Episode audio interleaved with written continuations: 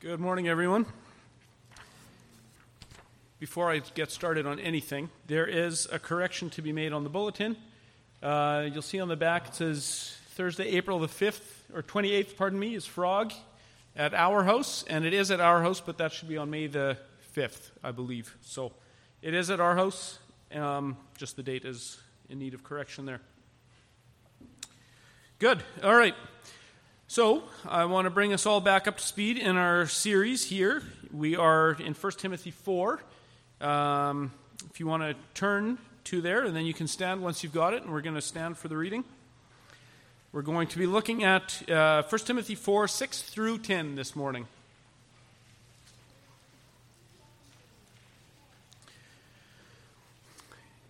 If you put these things before the brothers, you will be a good servant of Christ Jesus, being trained in the words of the faith and of the good doctrine that you have followed. Have nothing to do with irreverent, silly myths. Rather, train yourselves for godliness, for while bodily training is of some value, godliness is of value in every way, as it holds promise for the present life and also for the life to come. The saying is trustworthy and deserving of full acceptance. For to this end we toil and strive because we have our hope set on the living God, who is the Savior of all people, especially of those who believe. And may God bless the reading of His word. You can be seated.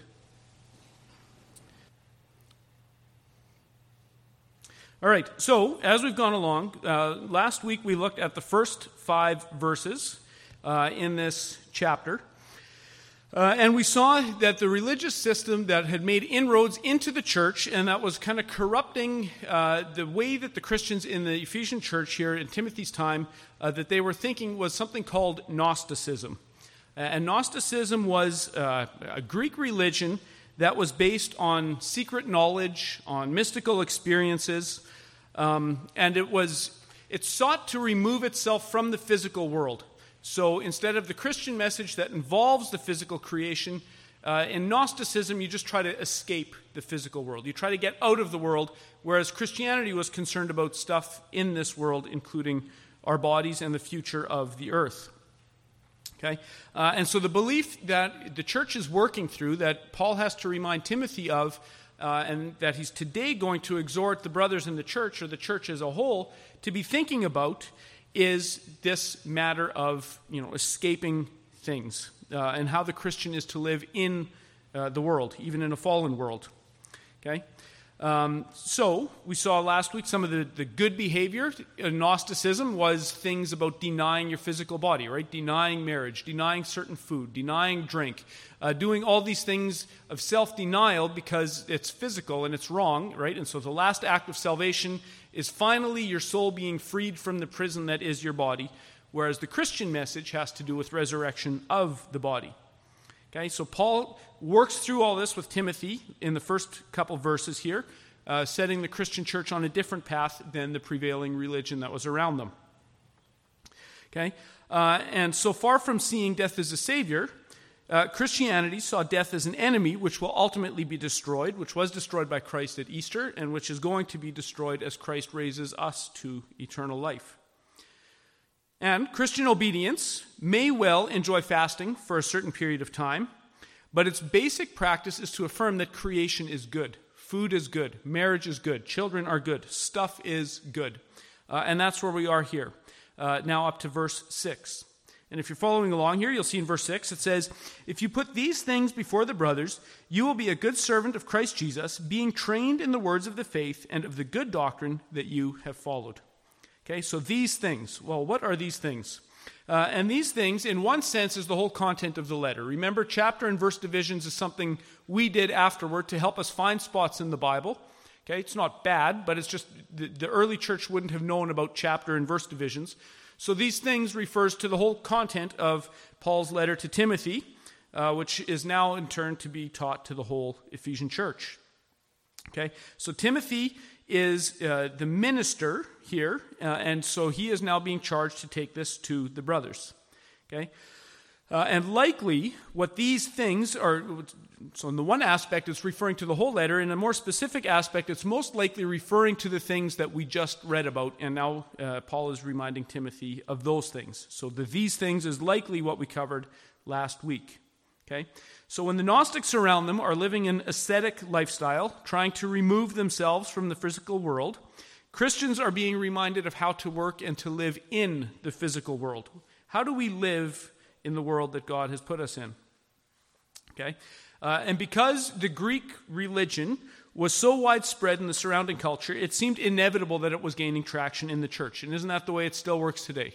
Right? As much as we want a pure church, what invariably ends up happening is we tend to track the ideas of the world in with us, right?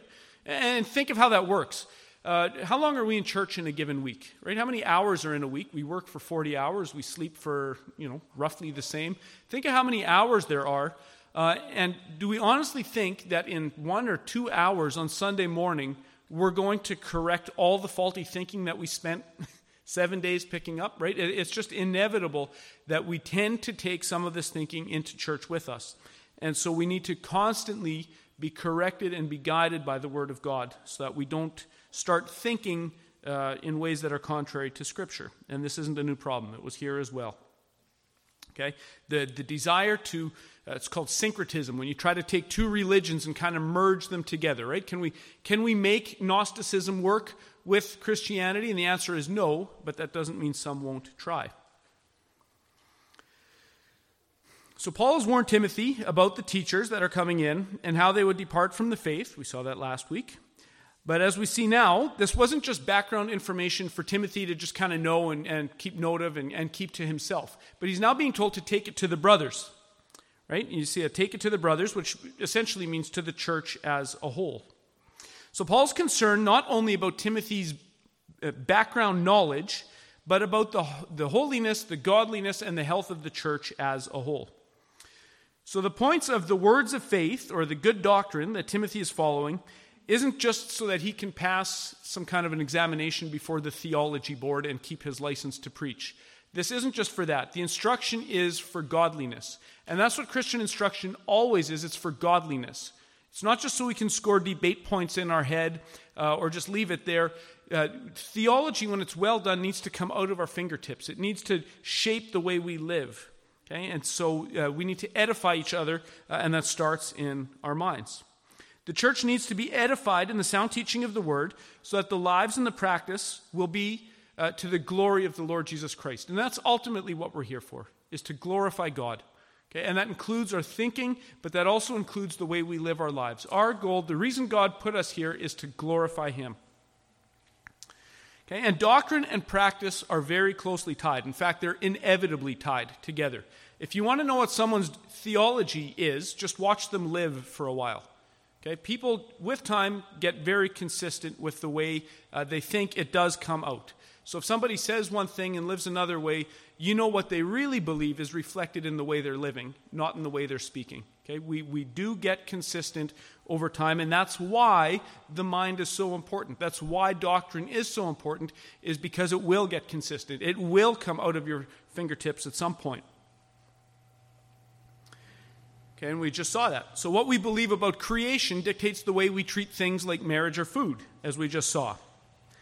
It's often been said that the, the biggest distance in the Christian life is the 18 inches that separates our head from our heart. And isn't that the case? Isn't that often the problem? Right? We, we know something in our head, uh, we want to believe it, but it's just so hard to, to really get it into our heart and to live that way to be conformed to the image of God. It really is tough. It's easier to accept something intellectually than it is to put your trust in it and to start living that way. Okay? Uh, and this is often the case. But the gospel of Jesus is for our heads as well as for our hearts. And we need to keep these two linked together. We should not try some kind of artificial separation.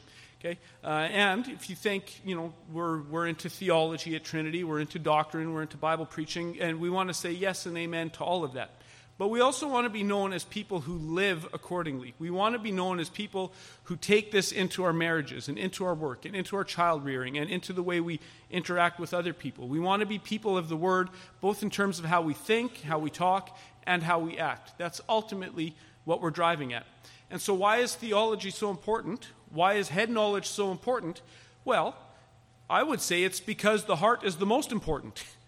That's why you preach to the head, in, because the heart is number one, Well, that sounds backwards, but it's not backwards at all. Think of your heart as like the engine that powers you. Your heart is what uh, just reflectively thinks about things, makes decisions. We do that with our heart. We do that with what we, what we sense is right or wrong, what our passions are, what our desires are. That's how we choose. Okay? But does an engine run without fuel? And the answer, of course not. Right? Our mind is the fuel tank. Our hearts will not keep running if there's no fuel. Okay? The, the fire runs out if there's not fuel. So, reading the Bible, thinking through things, that's what goes in the head. That's the fuel tank that fuels the heart. Okay? So, head and heart are tied together, they have to be. Okay? A heart that is inflamed with passion can only be inflamed with passion according to the truth, right? In Romans, Paul's talking about his fellow Israelites, and he said, Yeah, they have a lot of zeal, but it's not according to knowledge. It's nothing. Okay, it's just emotionalism. Okay, what, what does Paul want? He wants zeal according to knowledge. He wants an overflow from the heart that's fueled by right thinking, that we can be conformed by the renewing of our minds. Okay, so the point of our learning isn't just so we know things, it's so that we can put this knowledge to the test, so we can put it in action, because the final goal is godliness.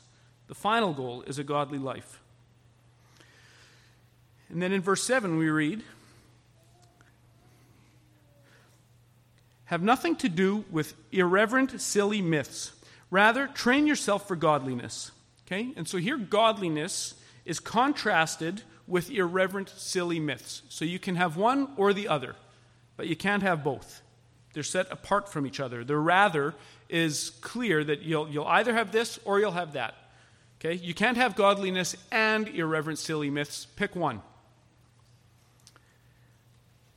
In the setting in Ephesus, we know that this had to do with the mystic experiences and the secret knowledge that were being offered by Gnosticism. But how might this apply today? Well, and of course, there's some very natural applications of this, but there's some we might not have thought about. So we discovered last week that this kind of Gnostic thinking has made several comebacks through history. You see it uh, deeply in the Middle Ages when people wanted to, again, remove themselves out of the world, go sit up on a pole uh, Anthony sat up on a pole for 60 some years and he just prayed and fasted, right? What a godly man. Um, and, and, you see this emphasis on getting people into the, uh, into the nunneries and into the monasteries, right? Forget marriage, forget making money, forget a career, forget children. Spiritual people get out of the world, okay? That made a comeback in the Middle Ages and it's making a comeback today. It's deeply impacting many evangelical young kids, as, uh, as I mentioned last week. So, this would be maybe the most obvious or the most directly connected to what uh, we see in this original context here is this kind of mystical approach to Christianity, to, to, to trying to be spiritual in that sense. Right? Uh, and so instead of seeing music, for example, in, in, mysticism, you know, music is the it's a it's an expression of ourself. It's like I just can't contain it anymore, and so it's just got to come out of me right? It's a, it's a, it's a form of self expression or overabundance of what's inside me. But the Bible treats music, and this is just one example, this applies everywhere, quite differently. If you read in Colossians 3.16, it talks about let the, the word of Christ dwell in you richly, singing to one another in psalms and hymns and spiritual songs. Okay? Let the word of Christ dwell in you richly. What, what's the power of music? It's not in my ability to just overflow with myself as a form of self expression. Music is God's way of getting it into our bones. Let the word of Christ dwell in you richly. That's the meaning behind music. Music is a carrier to get the truth into us through repetition, so it just comes out instinctively. Okay? And so worship, according to the biblical model, is God getting his truth into us, and then as we sing it back to him. Okay? And that's a very different approach than the get people lathered up with a smoke machine until they just erupt into some kind of trance like self expression. It's a different approach. Okay? And, and this isn't a new thing. Again, this, this kind of thinking would have been uh, there. But there's another application that I think we can make in our own time that maybe doesn't seem quite as direct. Uh, and that has to do with people of being people of truth in an age full of lies. Okay? And in one sense, God's people have always lived in an age of lies. When there's competing religions, we do live in an age of lies. And so this also isn't new for us. So, what used to be called old wives' tales, or here it's called irreverent, silly myths, we've sometimes called them wives' tales, although I'm guessing that word isn't allowed anymore. I'm guessing it's canceled, but I, I don't know for sure. I'm just going out on the skinny branches here. Okay? Uh, how does that manifest itself today? Well, probably in many ways, right? Um, catchphrases become popular, right? People just kind of reflectively recite a phrase without thinking about what they're saying. Okay? Uh, we live in an age of memes, and don't get me wrong, I love dank memes as much as anyone, but uh, they can short circuit our ability to think, right? Because it's just trying to summarize something into one little picture, one clever little saying, uh, and it doesn't help us to think critically, uh, even the good ones, which frankly, some of them are quite good and funny. So I'm not speaking uh, against uh, everything that's happening, just we need to be, think critically about it. We need to think our way through these things. Okay? Many of our traditional sources of information and authority have become highly politicized. And this is true no matter where you are on the political spectrum. Okay? If we're honest, this is happening everywhere. Uh, everything is being politicized and polarized. Okay? And that's causing us as a society to move towards groupthink. Okay? Uh, or various conspiracy theories, right? Every side has a has a, a conspiracy style explanation for what the other side is doing, right? It, it's as though uh, human behavior can't be accounted for by just being human behavior. There has to be some kind of billionaire cartel behind it, right? And then, just depending on your political uh, leanings, well, who's the billionaire in your camp, right? You got, are you on Team Bezos or are you on Team Musk, right? Who's your billionaire that's backing your view, okay? Uh, and that might be an interesting discussion, but we're, we're moving into unhealthy territory because neither of these men uh, or these explanations are champions of the church, for example, right? We want to be people of truth in an age of lies, in a lie, or in an age of different theories and wives' tales and irreverent, silly myths. So, as Christians, we know, or we should know, that something doesn't have to be part of some kind of elaborate secret scheme in order for it to be a bad idea. Right? We talked a bit about that this morning in Sunday school.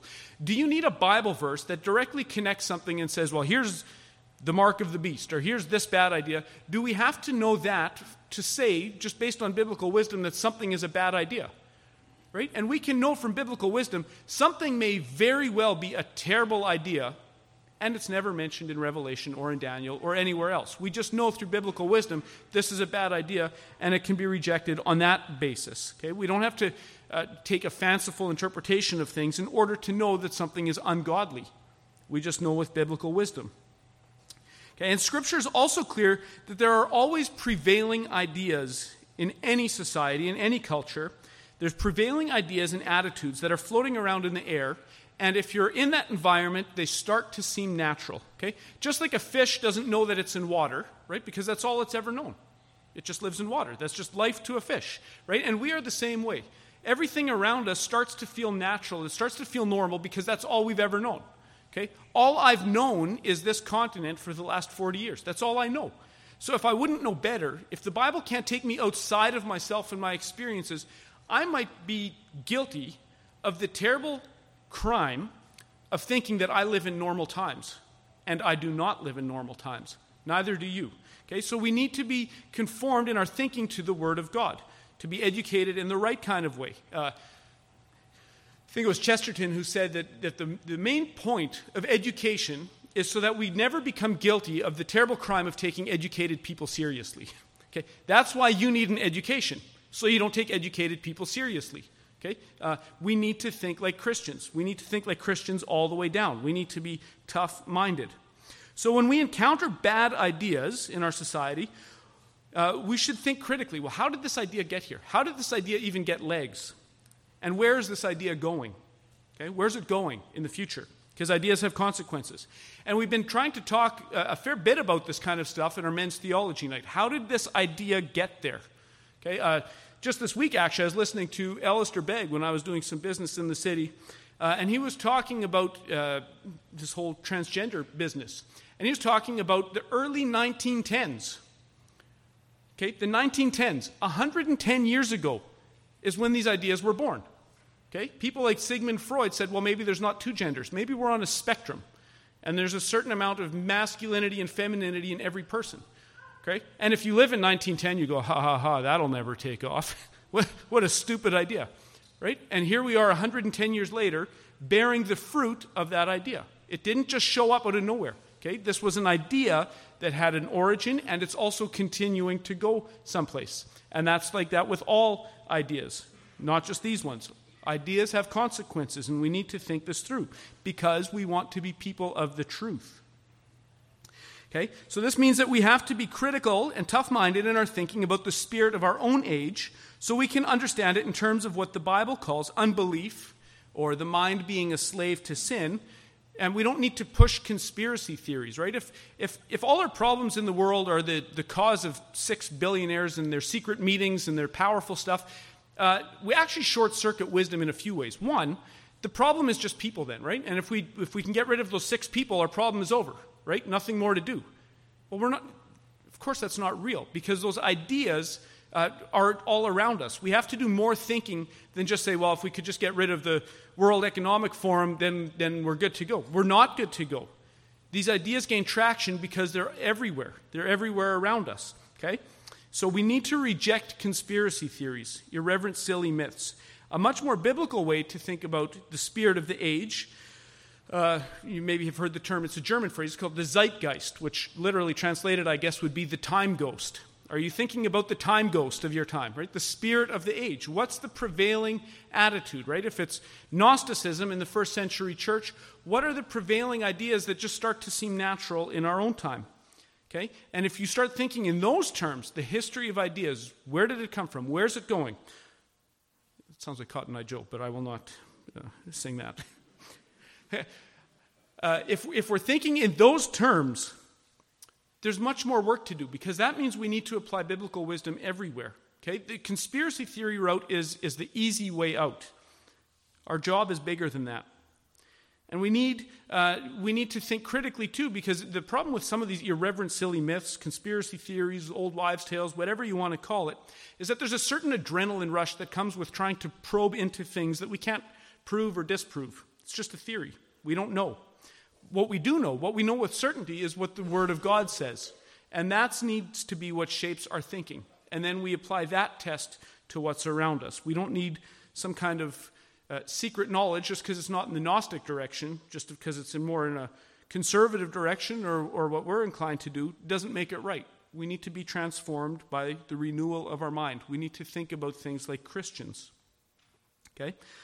And so then we don't need elaborate theories. We just know that anything that is at odds with God's view of reality is a bad idea. Okay? So, depending on how we're wired, we're prone to sin in one of two ways with this kind of stuff, as I've already mentioned. One way would be to assume that whatever we're used to is normal, natural, and obvious, right? Well, I grew up with this. It's, it's obvious that it's this way. Maybe not. Okay? So that would be a sin of intellectual laziness, is just assuming that what you're used to uh, is okay, or that it's normal, or that it's obvious. Okay? Another way we can sin this way is assuming that bad ideas have to be accounted for with some kind of backdoor knowledge, some kind of irreverent, silly myth is the way we account for these things. But as I mentioned, most of the time, these ideas that we're bearing the fruit of today did originate from highly intelligent people and it was no conspiracy. They wrote it in some academic journal. Okay? They wrote it for the university. It's not a, it's not a conspiracy. It's out in the open. Okay? And people take these ideas and they start to become the prevailing myth of a culture. And so what we see today isn't some kind of backdoor thing. It is the fruit of ideas that were hatched 100, 200, 300 years ago. Okay? We don't need an arcane theory. Just think through uh, what is being said, what's being proposed. We want to love God with all our hearts, all our minds, and all our strength, and so we have to be clear and tough about the way we think through our sliver of time. If we're going to be disciplined, godly, and committed to the truth, that means that we have to reject lies in whatever form they come, okay, including the lies that might seem appealing to us, right? I wish that was true. I wish it was, uh, but maybe it's not. Just because it's helpful doesn't mean you embrace it or doesn't mean it's true. We need to think like Christians all the way down. We need to train ourselves for godliness. Okay, and we move into the language here of training. Training gives the picture of hard work. There's no shortcuts in training. Okay? There's no easy way out. There's no pill you can take uh, to make you an incredible hockey player. Okay? For example. And there's no shortcut to a productive, godly Christian life either. It takes discipline, determination, grit. Okay? The Christian life is hard work. Thinking like a Christian is hard work. Talking like a Christian is hard work. And living like a Christian is hard work. And there are no shortcuts. Okay? A goal worth pursuing is worth the effort. Okay? And we all do this, right? We all have things that we cherish and that we think are important. There was one point in time before I had a family uh, before I had a dairy farm, where I was taking my golf game quite seriously, and I hope to again one day. But it was hard work, right? I played varsity golf in Oregon, and Mr. Sutton had us practicing on the driving range until we were fed up and we wanted to quit golf and our hands were bleeding. Uh, but you're not going to get better if you don't put the work in. Right? You won't get better if you don't put the work in. Why would we think that our spiritual lives will just somehow, that we're just going to put sin to death and grow in godliness uh, with the shortcut. It doesn't work that way with anything in life. Anything that is worth doing is worth the effort, it's worth the training, it's worth the self discipline.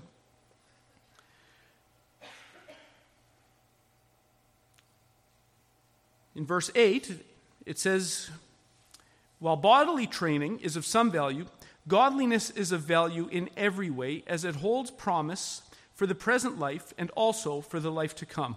Okay, and some of the analogies are common themes in Scripture. There's many farming analogies in Scripture, but there's also many athletic analogies that are used in Scripture.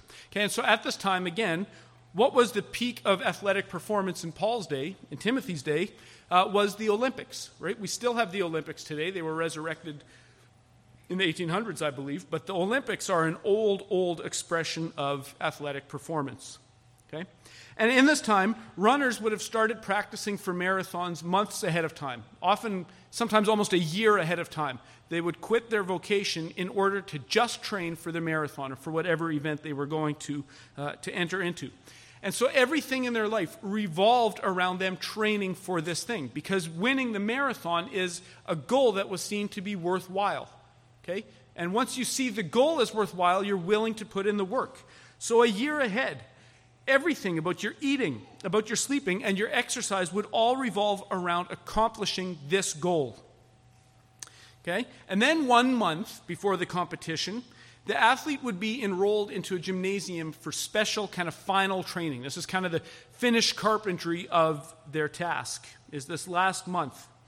And they would start rising early in the morning, and they would go through long, rigorous training sessions. Okay? Uh, and you, you can picture, and you see this even today, people that are, are training athletically, they push themselves to the point of failure till they collapse and their lungs are gasping for air. And then once you catch your breath, you get up and do it again. Why? Because the Super Bowl is worth it. The Stanley Cup is worth it. Okay? Winning the Masters is worth it. If you see the goal is worth it, you're going to put in the work. You will. Your lungs are worth collapsing and gasping Okay? It's willing to push your muscles until they just outright fail on you.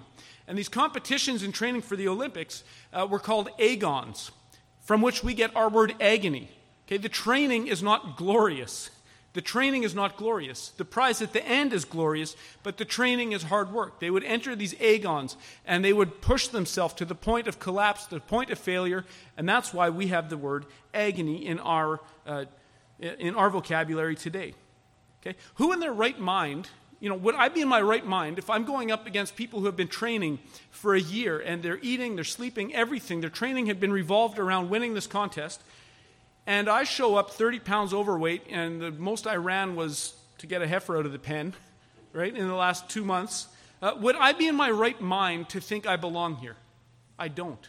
I don't belong there. I'm going to embarrass myself. I may even hurt myself because I haven't put in the discipline, I haven't put in the work to be ready for this. Okay? And no undisciplined Christian life is going to succeed any better than the overweight smoker showing up for a marathon race. The word discipline comes to us in English through the same way, actually, through the same channel that the word gymnasium does. Okay? Uh, and gymnasium, uh, strictly defined, actually means to train naked. Think about that next time you go to a gym. Thankfully, some of the customs have dropped off. But the picture uh, here of gymnasium and of this training analogy is that there's no, uh, there's no hindrances on you. You're naked so that you can focus just on what your body needs to do. You go behind closed doors and you train and you sweat it out. No hindrances, nothing in your way. Just train, push yourself. Okay? The image of hard work and self control are very clear. So the word training here is also, the, the tense in the Greek is that it's in the present tense and in the active tense. Okay, so this doesn't mean you trained back there and now you're good to go. It's an ongoing practice. Okay, it's not a one and done, it's a lifestyle commitment. And working out our spiritual lives works the exact same way. Nobody is going to train for you. Nobody can get you in shape other than you. You're the one who has to put in the work. You're the one who has to go to the gym. You're the one who has to eat healthy. You're the one who has to quit the junk food stuff. Okay? And how might this look? Well, for many of us, it should involve a healthy diet of Bible reading. Do you think you're going to grow in knowledge if you're not in God's Word? And I'll give you a hint you will not. You will not. If you're not disciplined enough to read your Bible, don't expect any progress. You're not going to get it, it's not going to happen. Okay? Do you think you're going to grow in maturity if you're not in church with other believers? If Sunday morning gathering with God's people and singing praise to Him and, and listening to the word and praying together and then fellowshipping together afterward, if that's not a weekly priority, are you going to grow? You won't. No, you won't. Okay? Don't kid yourself. You'll grow cold. And every time you skip, it'll be easier to skip the next time. Okay? Lack of discipline also feeds itself. We have to be with God's people on God's day, and it has to be a priority, just like your Bible reading does. Okay? And you know how this works. If you're uh, what happens if you save your leftover money? You save nothing. Why? Because there is never leftover money. The money finds things that are important, and you end up saving nothing. What are you going to do if your Bible reading is going to happen when you get to it, when you've got time? There will never be time. I promise you. If you don't have the discipline to make time, you will not find time. Okay? If coming here on Sunday morning or whichever church is your home church, if that's not a priority, if you're going to do that when it works, it will work less and less and less. Because there's always something more important than church on Sunday morning? What about devotions as a family? And parents, and especially dads, this is for us.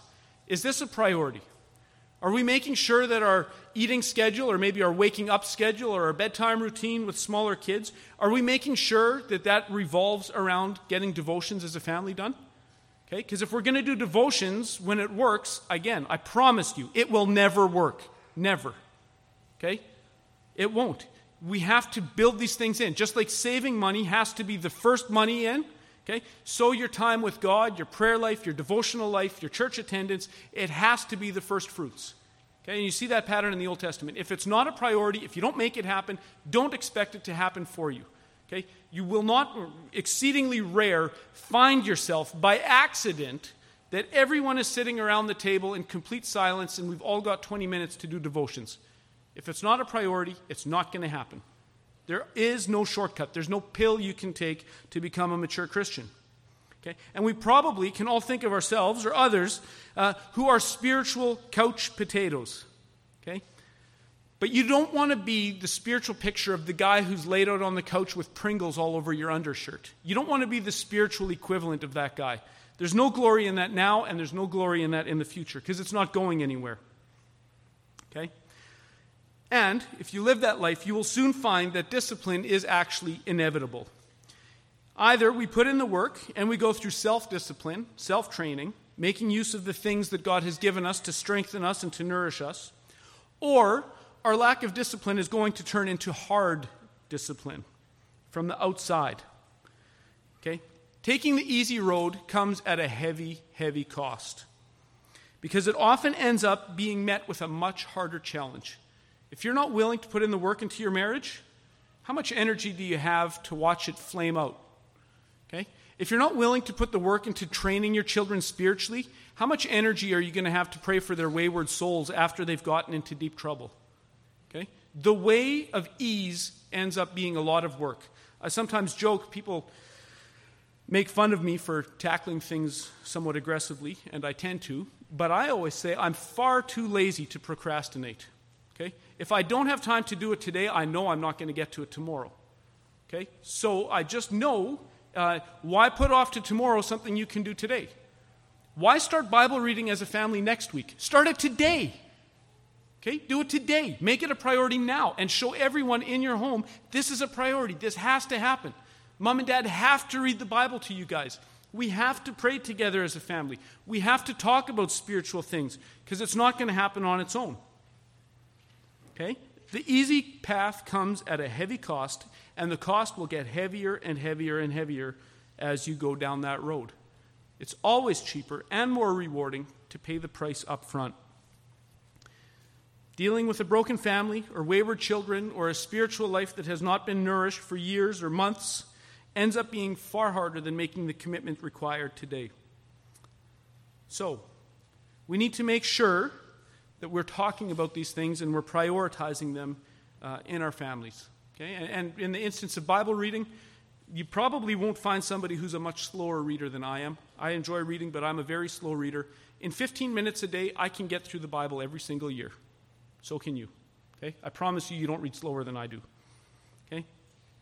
Now, think about that. A 15 minute chunk of your day, and this is just one example, this applies to all these things. If we're honest, how are we going to answer the Lord about those 15 minute chunks of time that could get us through His entire Word in a year? Just think of one day. How many 15 minute chunks of time do we waste on Wordle or Sudoku or YouTube or TikTok or Facebook? How many 15 minute chunks do you destroy every day with no return on it? How often do I do that? How are we going to answer to the Lord about that? Oh, I didn't have time to read the Bible. Well, you sure had plenty of time for Sudoku, for Facebook, for Twitter. You had time for that, right? Why? Because that was a priority. That's important. Your spiritual discipline isn't so important. How do we answer for that? And that doesn't mean these other things are wrong. I do many of those things. They're not wrong. It's how do we prioritize? What do our habits, what do my habits say about the level of discipline and what our hearts are training for? What we seem as a worthwhile prize that's worth putting the effort into? If we rightly place so much emphasis on training for a sport, how much more value is in training for eternity with the Lord Jesus? Our training program, whatever it looks like, shows us and everyone around us what the disposition of our heart is. Our schedule, our spending habits, the books that we find worth reading, the things that we find worth putting in our earbuds, okay, the overflow of what we talk about, they all tell the story of what you're training for, of the prize that you think is worthwhile. And if you're not training for godliness, it's because you don't treasure Christ for who he is. He is the jewel of all creation. Eternity with him is worth training for. The promises of God here apply both to this life and to the next life. And this is why training for godliness is so valuable. It will be rewarding in this life if we put the effort into our vocation, our families, our churches, and our relationships, because God's laws ultimately are good for us, even now, even temporally. But these efforts also go on ahead of us for reward uh, when we enter kingdom come, when we enter into glory. Okay? And, and, so you can see this. Again, if we use the athletic training analogy, uh, I haven't won the Masters and I never will. Okay? I know that. But can I be happy? Can I see some kind of growth and some kind of satisfaction, even apart from winning the ultimate prize? Can I be happy that if I'm putting the work in, uh, suddenly my slice is straightened out? Can we be happy with seeing intermediate progress? And of course we can be, right? God's laws are good for us, not just to get us into heaven, but they're good now. There's a reward now that we can see. Okay, God's laws are not to kill our joy, they are to provide us joy. Okay, and, and think of a kite, right? A kite, if it's just left free flowing and there's no discipline, there's nothing holding it to the ground, it's going to crash. Right? What keeps that kite flowing is that it's grounded to something. There's some kind of discipline. There's an external restraint on it, and that's good for flying a kite. And the same is true for us. God's laws are to keep us grounded. They're not to kill our joy, they are to provide us our joy.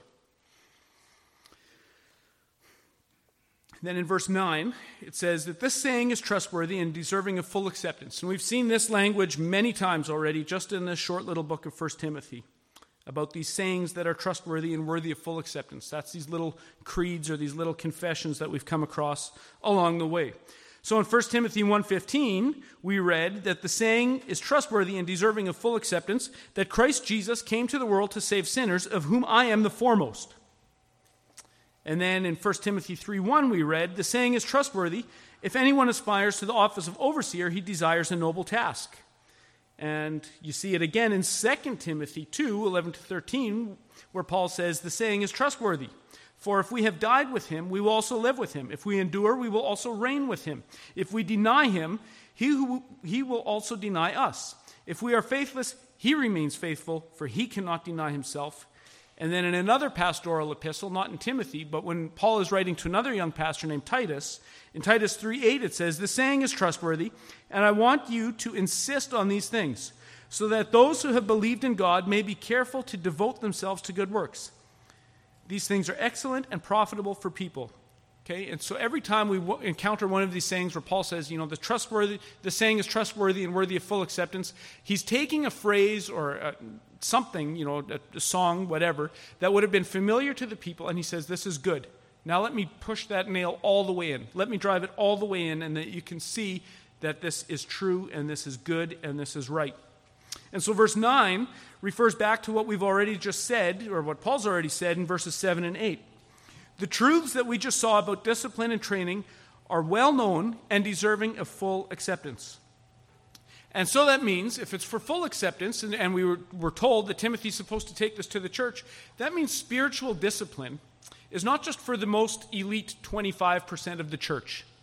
Okay, it's not just for the people who are involved in public ministry. It's not just for people who are involved in leading singing or teaching kids.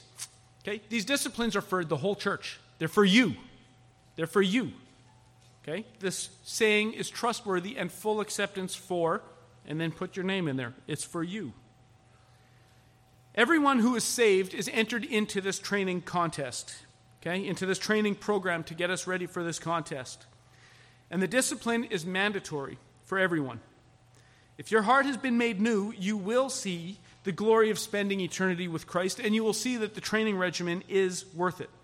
Okay? A lack of discipline leads only to destruction and heartbreak. Okay? And you know it. Everyone knows it. If you've put yourself into something, yes, it's hard work. Yes, it takes time from other stuff, but you've been rewarded. And then just think about those areas of your life which you have neglected and you've taken the easy way out. And you've suddenly seen that the cost of the easy way is too much. It's heavy. Okay? This is true. It's worthy of full acceptance. In verse 10, it says, For to this end we toil and strive, because we have our hope set on the living God, who is the Savior of all people, especially of those who believe. And so the word end here, uh, it doesn't mean finish or stop, right? An end just means um, a purpose. What's the end of this thing, right? And the means justify the end. It's the, the, the final purpose or the final outcome. And so in one famous catechism, the first question is what is the chief end of man? We're not saying what's man's final stopping point, we're saying what's the chief purpose of man. Okay? That's what the word end means. Uh, and that this refers back to the promise in verse 8 about our training being both valuable now and into eternity. And when you can see the finish line, you're willing to push through the last bits of fatigue that are telling your body to stop, right? And, and the further you are in this race, the more your body is screaming at you stop, just give it up, quit, quit now. It's too hard, right? Uh, but when you see the finish line, when you see a vision of Christ and his glory and what eternity holds for us, of course you're going to push through that last little bit. Uh, you're going to push through the failure because it's worth it. And that's what the rebirth does. That's what the new birth does. It gives us new heart, new eyes, new ears, so that everything looks different. And we do, we can, we will, with the Spirit's power, push through the point of failure and get this thing done. When we see the finish line, we're able to push through. Training to the point of this failure takes determination. Okay? And nobody does it because it's fun. Okay? It's not fun to keep bench pressing until there's a bar with a couple hundred pounds crushing your chest. Okay? It's not fun taking shots at the driving range until there's calluses on your hands and you hate it. But doing the inglorious work of discipling, disciplining ourselves, and training a young child it's not easy, but it is clearly worth it. The reason we do these things is because we can see through the thing to the end which we are headed. Okay? And that's why we need that clear vision. That's why uh, people who have not been born again can't see it. It looks like it's a futile race because they don't have eyes to see what we're pushing for, what we're training for. The rebirth is essential to this, for us to see that this is worth it and prioritize our lives accordingly. We need the Holy Spirit to even help us to see that this is worth it. Okay? The Christian life is not worth it if we're not able to envision the dazzling glory of Christ and who he is, what he has done, and our eternity with him. But if we don't see that, the fruit will be to eventually drop out of the race, as we saw at the beginning of this chapter. When we see the living God for who he is, we have the energy to push ourselves through the pain and keep taking the next step. We need to zoom out of ourselves and our circumstances far enough that we can see the big picture. Who is God? What am I here for? What is the world for? What's redemption for? Okay? It's not just to get out of here so I can go to heaven when I die. It's it's material. It's this worldly. It involves training in this life and it involves a new creation with Christ in uncorrupted uh, glory forever. It's worth it. It's so worth it. And God gives us tools, the means of grace, things that He puts in our hands, everyday common things to help build us up, to include in this training regimen. Right? And some of these things, this isn't exhaustive, but prayer, of course, is part of it. I already mentioned Bible reading and church attendance. These things aren't to be approached as, oh, I guess we have to do it to check it off a list. These are part of the training regimen that God puts you in to fight the good fight, to keep running the race. And an up close application for those of us here this morning, unique to Trinity, because this church is new for all of us, there is a unique corporate element for all of us to play in this. Planting a church comes at a big cost, and it's a worthwhile one. Coming into a new church where we maybe don't know everybody or some things are unfamiliar is a big project. It's a big cost for you. Okay? And the carnal response would be to get frustrated or bitter or sad, maybe about the things that led up to this point or why we got here, why, why did things go the way they did, right? If we're looking back, the flesh might think to be frustrated or angry or to get bitter or to focus on what's behind us. But as we've seen, we have to keep looking at what lies ahead. Okay?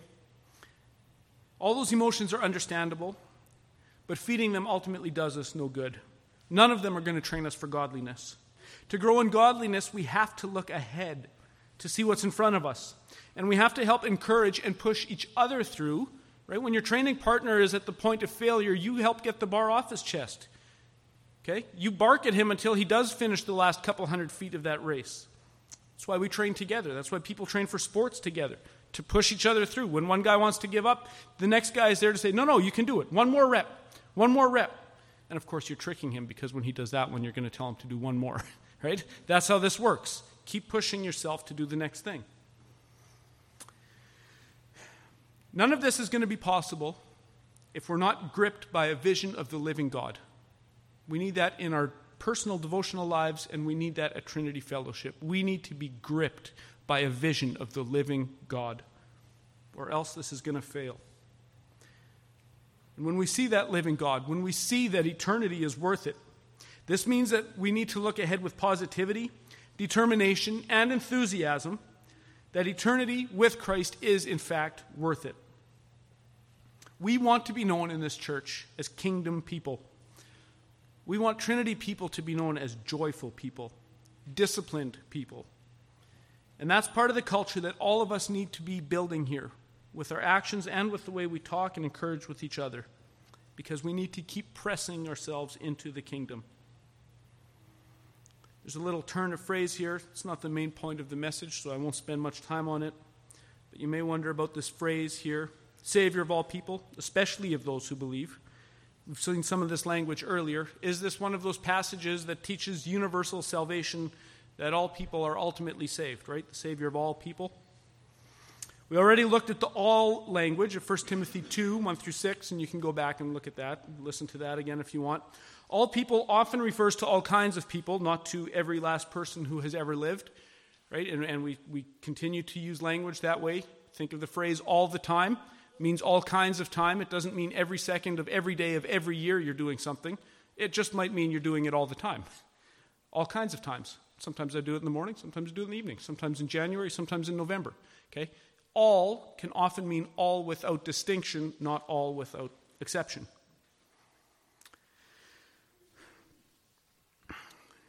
Further, the way the word is translated here, especially, can be translated as particularly or specifically or that is to say. So a paraphrase here might be God, who is the Savior of all people, that is, of those who believe. Okay? So again, this isn't a, passage that teaches universal salvation. However, there is also a sense in which God's grace and his kindness is universal, even to unbelievers. Okay, this is called common grace. God gives grace often to unbelievers. And he does this through all kinds of ways. As wicked as the world is through its history, in that, through that, God is always restraining evil. Think of any historical atrocity that has been. Could it have been worse if God not restrained it? Yes, it could have been. Okay? God's grace is at work in restraining evil, even in a fallen world. And that's God's grace to all of creation, not just to believers.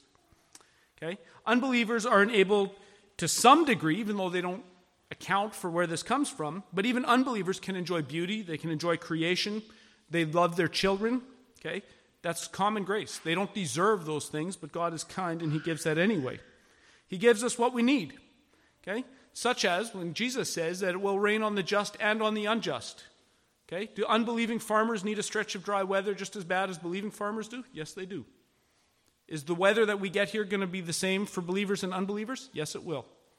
Okay? God is kind to all his creation. And, lastly, he sends out the gospel invitation to all people. Okay? Even those who are ultimately determined to resist the gospel message. But even the fact that they are invited is an act of grace from God. So, in these ways, there is a kind of redemption and grace that is general to creation, even though saving grace is specifically for those who believe. So, this is not teaching universal salvation. And I'll maybe just leave it there because that's not the main point here this morning. But I'll ask you, where are you at this morning? Where are you at this morning? If you look at your time budget, look at your financial budget, look at the things you've talked about this week, where are you at? What's important? What's important for me? What's important for you? Let's think about that. Are we spiritual couch potatoes, living on cotton candy, hoping to get to the next meal that also will not satisfy? Because we have no vision for what Christ has done, who he is? If you're that guy, get a vision of that. Ask for God to show you who he is. Ask him that his word would become living and active like a two edged sword that it is, so that you will press on. And if you are a spiritual athlete and you are disciplining yourself and you are pushing yourself and you are doing these things, you are putting in the work to be a Christian in your family and in your work and in your relationships and in your church involvement, then I want to encourage you keep looking to the prize. Keep doing one more rep. When you think you're about to fail, keep pushing one more because God's Spirit is at work in and through all these things. And with that, I'll close in prayer. Father God, thank you that you are kind to us. Lord, and I thank you even that you have put us into uh, the training program of spiritual discipline. Lord, you encourage us and then you give us the tools we need to do the training, to put in the work. And you give us a picture of who you are and what eternity is like so we can keep pushing through. We can see the prize that we're pushing for. Lord, and I pray for each person here, Lord, if they do not know you, if they have not been born again, if they don't have a heart and eyes to see these things, Lord, then I pray that your spirit would come upon them. Take out the heart of stone, put in a heart of flesh. Lord, give them eyes to see that you are the crown of creation. It is worth it. Lord, and then give them the tools and the strength they need to keep uh, a life of discipline. Lord, and for those who do see you for who you are, who are putting in the work, Lord, I pray that we would be encouraged, that we would find other people to encourage us to push out one more rep, to keep pushing, to get up off the ground and do another lap. Lord, use each person here to create a culture in their families, in their workplace. And Lord, we ask, especially as we uh, want to be stewards of Trinity Fellowship, that that work would be happening here, that we would be known as people of the truth, people of godliness, people of self discipline. people whose marriages want to be emulated by those around us. Lord, give us the vision, give us the strength, give us the energy. Lord, we trust ourselves to you. And we thank you for your kindness to us. Amen.